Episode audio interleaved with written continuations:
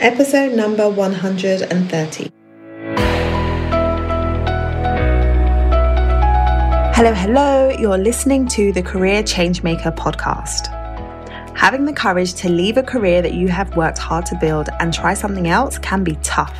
So, in each episode, we dive into key career change strategies so that you have a clear understanding of what is required to transition into a new role or a new industry without feeling like you have to start at the bottom or have to take a massive pay cut because hashtag ain't nobody got time for that.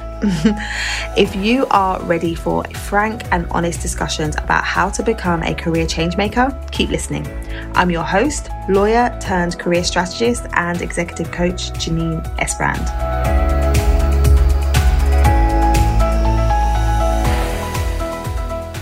What I'm seeing a lot of at the moment within communities online is that people posting that they are trying to figure out what their next move is. So whether that is because they've been made redundant or their their role is at risk or um, their industry has been hit because of COVID, they are in a position where they are considering what next for my career. Like I've been in this role for so long, I've been in this position for so long, I'm not quite sure what it is I would do, and I don't know where I should go from here. So I'm seeing people jump into groups and ask the question, I am an accountant or I am an analyst or I am a whatever, fill in the blank with what it is people are saying around their role and their job title. And they're asking, does anyone have any ideas what else I could do? Right? What, does anyone have any ideas what else I could do using the skills that I already have in the role that I've been doing. And whilst on the surface, this looks great, right? Like, yeah, go into groups, ask people questions. It's great to do research.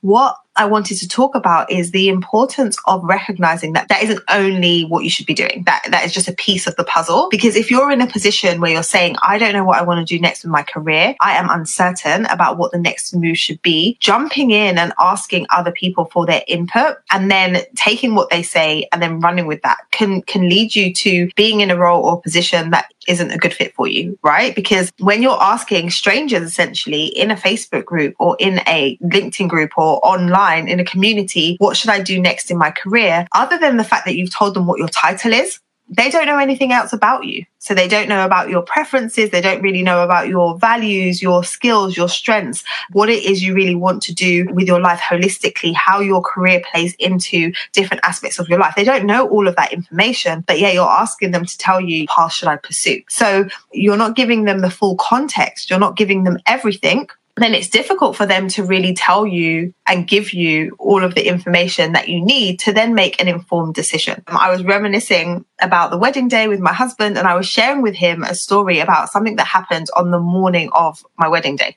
I got married in Barbados and I had decided that I was going to uh, leave where I was staying and then go and get my hair done. And then from there, I would come back and go and get ready. But I had never been to the salon. I'd never been to the place where I needed to get my hair done.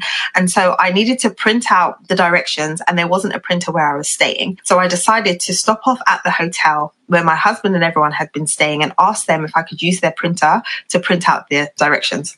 So I rocked up, got there super early in the morning and I asked them, if I could use a printer.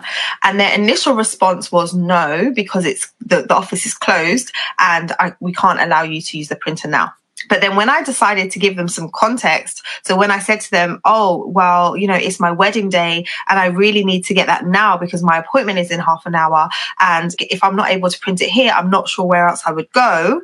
Immediately, the answer shifted. And instead of being, no, we can't do that, they were like, oh, of course, of course, we'll figure out how to help you. We'll get it done. And within about 10 minutes, they had printed it out for me and I was on my way. And then as I was driving and looking for the place where the salon was, I was getting lost. So I was looking and I was going round and round in circles. Then I saw a group of people on the side of the road and I asked them, do they know where this particular place is? And they were engrossed in their conversation. So initially they said, oh, no, sorry, we can't help. And then when I said to them, you know, it's my wedding day and I really need to figure out where this salon is because I need to get my hair done. Otherwise I'm going to be late and immediately they switched and they were like, oh, yes, okay, let's help you. And then they were more than willing to figure out, you know, which way I need to go and direct me. And then ultimately I ended up getting to where I needed to go, got my hair done, and, you know, the rest is history. And the reason why I'm sharing that story with you is because the context really mattered there. If I had just stuck with, oh, can I print this out or do you know the directions and didn't give them the context, I wouldn't have got what it is that I wanted. I wouldn't have managed to to make it to uh, my appointment and got my hair done on my wedding day, right? And so when you're thinking about you asking questions, if you're not giving enough context, you're not going to get the answer that is the right answer. You're not going to get the answer that is required. So if you're just showing up and you're asking a question in isolation, not giving people enough context and, and you haven't yourself really determined what some of those things are around, you know, the ingredients that are required for you to really enjoy your role, then it's going to be hard for you to arrive at the right answer. So I want to encourage you to not take shortcuts. So asking the question is fine, but that's not the be all and end all. We can't take shortcuts if you're looking to move from a role that you're in now to a role that you that you really want to be doing, a role that you can thrive in. Because anyone can move from their role now and move into a new role, but moving into the right role is a whole different ball game. So it's about taking the time to really get clear on what are the things that I need to be doing and understanding about myself, about my values, about, you know, what, what my goals are for my career in order for me to determine what the right next step is versus let me just pick something out of the air, an option, a path that I can pursue and just go down it.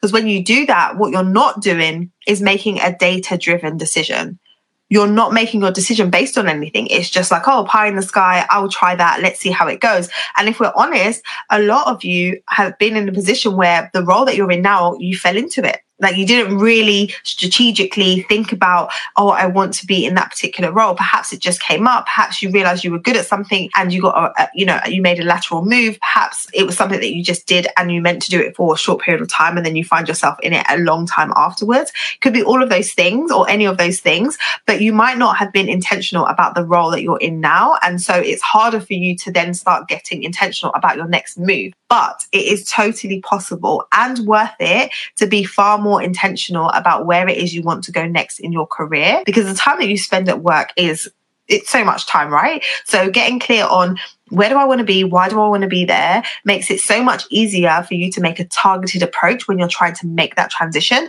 than just kind of pie in the sky, throwing spaghetti at the wall, trying to figure out what should I do? Where should I go? And being confused and overwhelmed about what the next steps are. So if that sounds like you, if you're somebody who has been just, you know, crowdsourcing and trying to get um, guidance from other people and just, just being a bit confused and just saying, oh, what can I do? What can I do? I want to encourage you that there is another way.